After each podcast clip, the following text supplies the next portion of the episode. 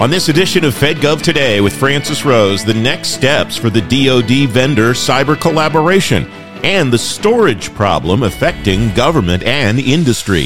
It's Thursday, March 23rd, 2023. Welcome to FedGov Today with Francis Rose. The FedGov Today television show debuting Sunday morning, April 30th at 1030 on ABC 7 in Washington, D.C. You'll find it there, and then every Sunday morning after that, if you miss the TV show or the podcast, you can always find them on demand at fedgovtoday.com. The new national cybersecurity strategy aligns with the Defense Department's key cyber initiative, according to the chief executive officer of the organization that's partnering with DoD on that initiative.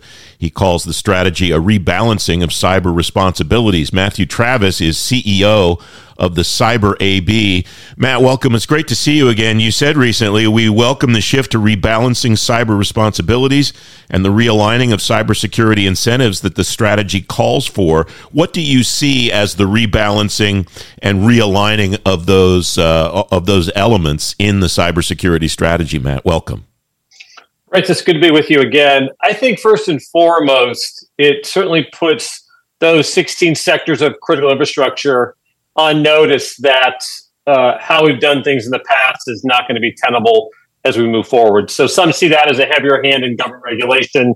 You know, we, we consider that minimum requirements like the Department of Defense has implemented within CMMC. So uh, I think the, the administration took a, a risk management lens, uh, which I think we've always encouraged to look at how do we manage this risk, and then certainly critical infrastructure doing nothing uh, is no longer an option. And I, I, think the strategy articulates that. And it also, so it does rebalance some of the responsibility back on industry, uh, and, and, and, probably rightly so, uh, but also talks about harmonizing regulations, which we certainly uh, applaud because as we build the CMMC ecosystem and provide that third party validation of cybersecurity implementation, that's an ecosystem that can be trained elsewhere. And for to expect industry to have to have to adopt uh, myriad uh, uh, standards across the entire GovCon landscape would not not be wise. I think in most folks' estimations. So the fact that we can harmonize is something we've been advocating for quite a while.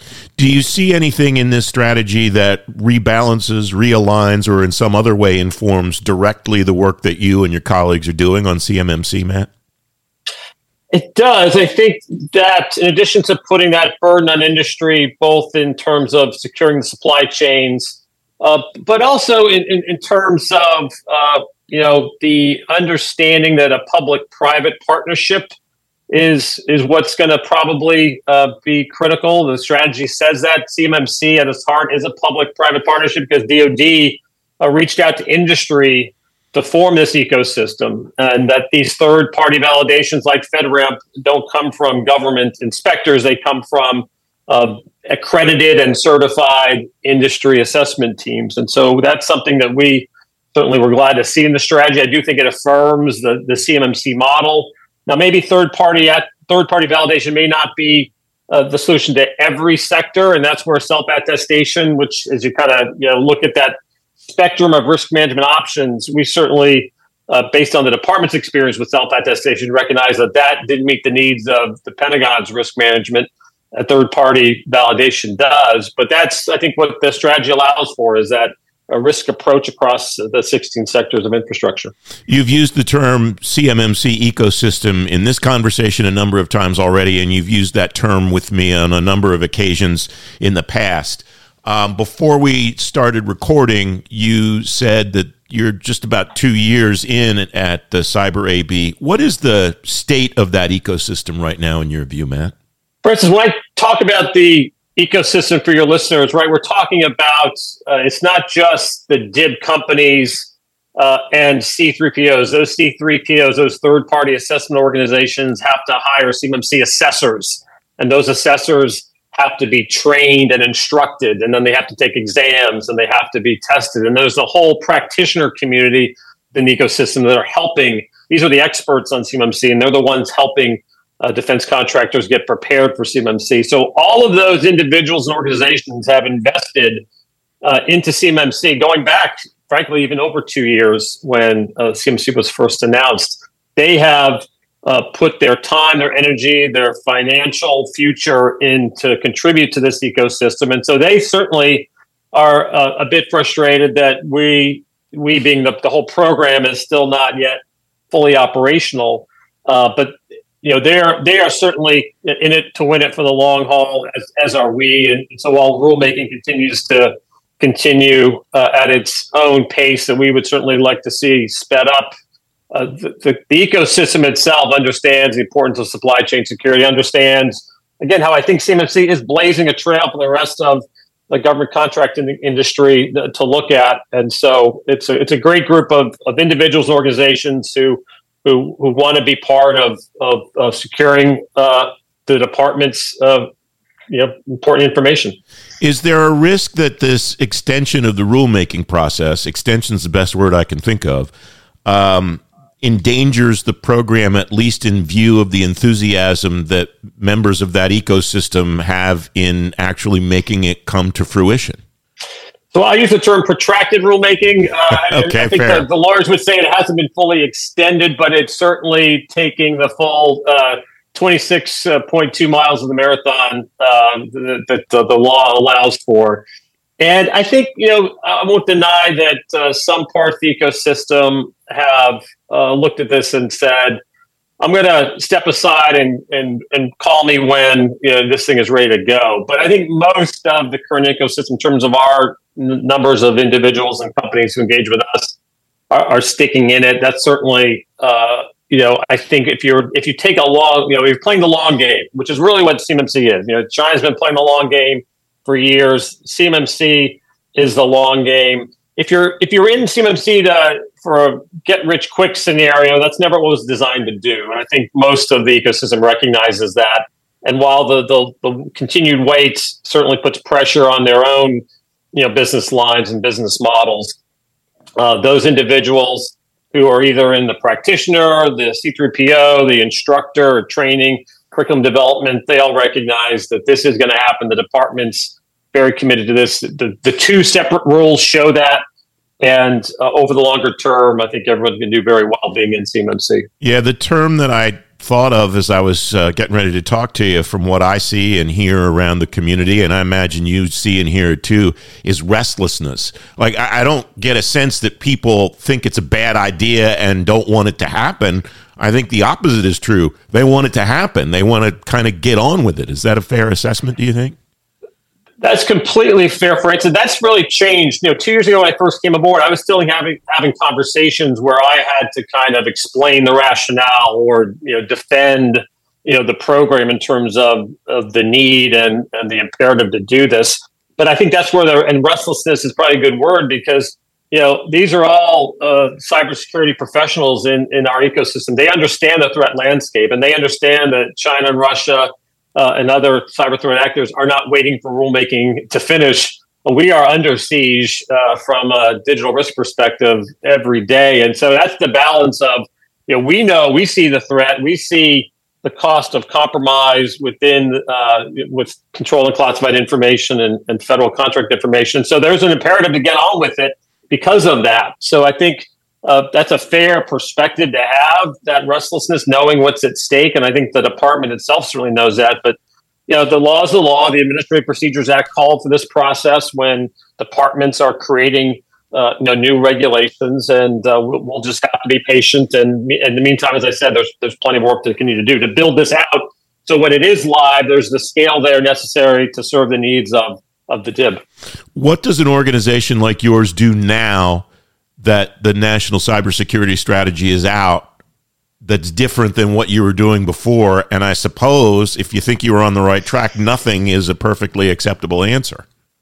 Yeah, so I think this strategy certainly uh, you know speaks to a wider audience than than we speak to generally in our town halls, which are very much kind of the CMMC community and, and aspects of the of the DIB. And so I think there's an opportunity for the AB to uh, to to, to really help people understand some of these mechanisms that the strategy alludes to that can really be put in place to secure our cyber networks and our information, things like the third party validation model, and the public-private partnership. So I think we are now getting interest from I think outside the CMMC bubble more to, to talk to folks and to have meetings and conversations about okay, how does CMMC work? Because you know it is a very insular terminology, and as you know, Francis, and so I, I welcome the opportunity to kind of you know spread the good news about uh, how this approach that the department is putting in place over time as it evolves and matures is very much a viable uh,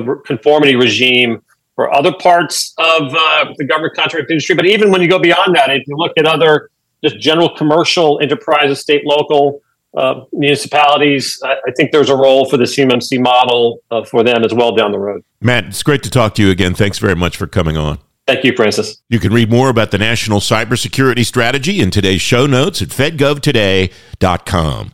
I'm Francis Rose, the host of FedGov Today. Coming next week on the program, the small business landscape at HHS. The leader of the agency's Office of Small and Disadvantaged Business Utilization, Shannon Jackson, is here. And the chair of the Defense Business Board, Deborah Lee James, tells you what should be next for the Pentagon's civilian workforce. You can always follow FedGov Today on Apple Podcasts, Spotify, Google Podcasts, or wherever you get your shows. And you can get every episode on demand at fedgovtoday.com.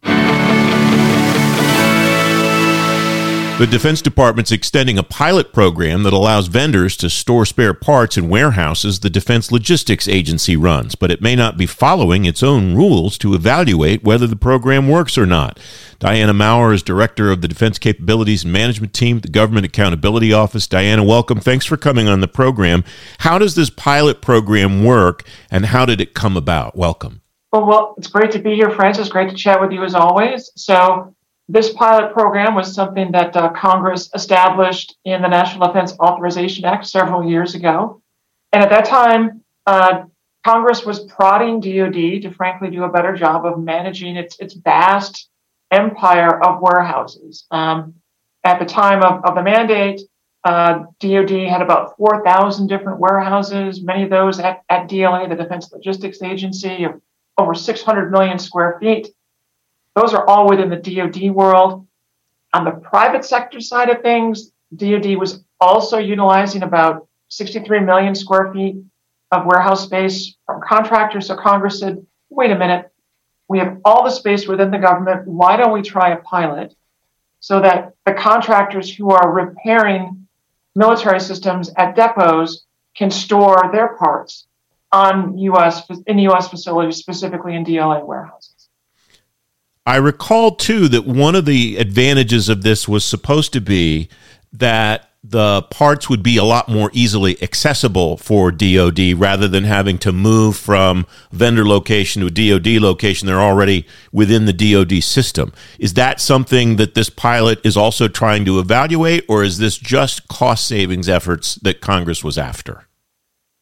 Well, certainly the, the concept behind the pilot was designed to address exactly your point, Francis, that why would you want to store parts tens, dozens, sometimes hundreds of miles away from a depot in a commercial facility when you could have it on the installation itself, much closer to where the artisans are doing the repair work?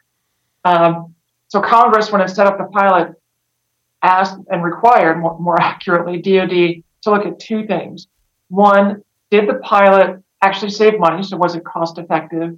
And secondly, did entering into these agreements between DoD and the contractors for using DLA warehousing space interfere with the contractor's ability to execute their primary contract, their main responsibilities, which was repairing um, weapon systems at the depots. All right, findings on both of those, and we'll take them in turn. Um, you write DoD guidance establishes seven elements that must be addressed for a complete cost effectiveness analysis. Um, what's the rundown on those briefly, and what did you find as you examined how DoD was is uh, complying with each of those? Sure. So, so big picture, we found that uh, DoD definitely um, could have done a much better job in assessing the cost effectiveness of this pilot. There are seven different elements. We found that DoD fully met one, partially met five, and in some respects, they kind of barely partially met many of those five and didn't meet um, one, the the seven. Um, big picture. Uh, by the time when DoD submitted its report to Congress, the pilot had effectively barely begun. The pilot said that DoD could establish up to five of these things, five of these different uh, agreements. At the time the report was submitted to Congress, only one had really been underway for more than a year, and the second one had only they only had a, a few months worth of data. So DoD in many cases was extrapolating or estimating. Um, some of those estimates, or many of those estimates, didn't factor into thing, didn't factor in things like inflation, and they weren't necessarily making a good apples to apples comparison.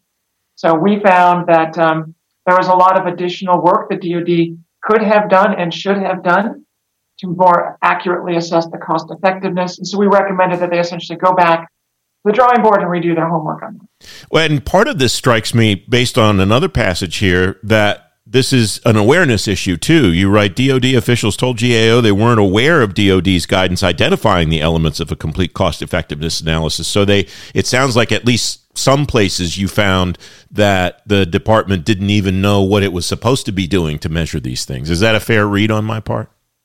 That is a fair read. Yeah, when we when we met with the folks who were responsible for pulling together the report, was kind of news to them that that yeah, there, there are these seven different factors, you know, and they're common sense things like make sure that you have an objective um, thing that you're measuring, make sure you're clear about your assumptions, be specific about the alternatives, and so on. They weren't aware of that, so we plugged them in on that. And hopefully, when uh, DoD fully implements that recommendation, they will have those seven elements front and center when they redo it. The second element, uh, whether this is working for the vendors in order to be, for them to be able to execute on these contracts, you write uh, didn't uh, DoD's report didn't comprehensively assess how the contracts affected contractors' ability to meet the requirements of their existing primary contracts. Where were they lacking, Diana? Frankly, they were lacking. DoD's assessment in the report was frankly lacking in nearly all elements of that. Um, they barely addressed it in their report, to be honest. Um, they talked conceptually about this being a, a, very good idea, and we have no objection to that, right? Conceptually, it makes sense to have parts stored closer to where the work is being done, and conceptually, there is really the potential for doing things in a more effective and efficient manner, manner maybe even saving money. But um, DoD didn't really assess it.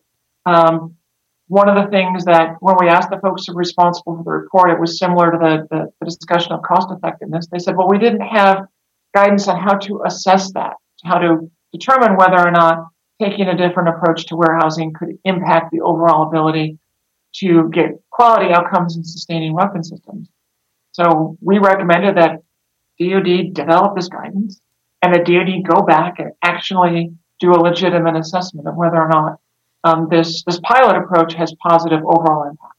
You've touched on the recommendations, uh, Diana, already, and it strikes me the bottom line is not whether DoD uh, complies with the the recommendations that you make; it's whether they learn the information that they're trying to learn. Where are they really falling short? Is it as simple as uh, as uh, meeting the recommendations that you make, or is there still beyond that more that DoD needs to do to be able to answer what Congress wanted it to answer in the original NDA when they passed this in the first place? I think it's um, sort of two levels. The, the first level is go back, redo redo your homework on this. Um, and the reason that's so vital is not only because it has a potential for saving money and making things more effective in, in warehousing utilization, but based on, in part, on this uh, this report to Congress, DoD made a recommendation to the Congress or drafted legislation for Congress last year that expanded this, turned it from a pilot to saying this can be done everywhere, and expanded the scope beyond just military items. So um, PPE and health equipment and all the other things that DLA warehouses could store. Um, it would expand the pilot essentially kind of government wide on this in terms of what DLA could store that gave us a little bit of pause. Not that they were opposed with um, that as a concept, but we thought that this report itself wasn't really sufficient to make that kind of major leap and make that kind of significant change in overall warehousing policy at DoD. Diana Maurer, thanks very much for coming on talk about your work. I appreciate it as always. Thank you very much, Francis. You can find a link to the work Diana talked about in today's show notes at fedgovtoday.com. FedGov Today is available on Apple Podcasts, Spotify, Google Podcasts, or wherever you get your shows. You can follow the show any of those places so you don't miss the next episode of FedGov Today with Francis Rose. It's coming next Tuesday with Shannon Jackson from HHS. Hope you'll join me then. Thanks for listening.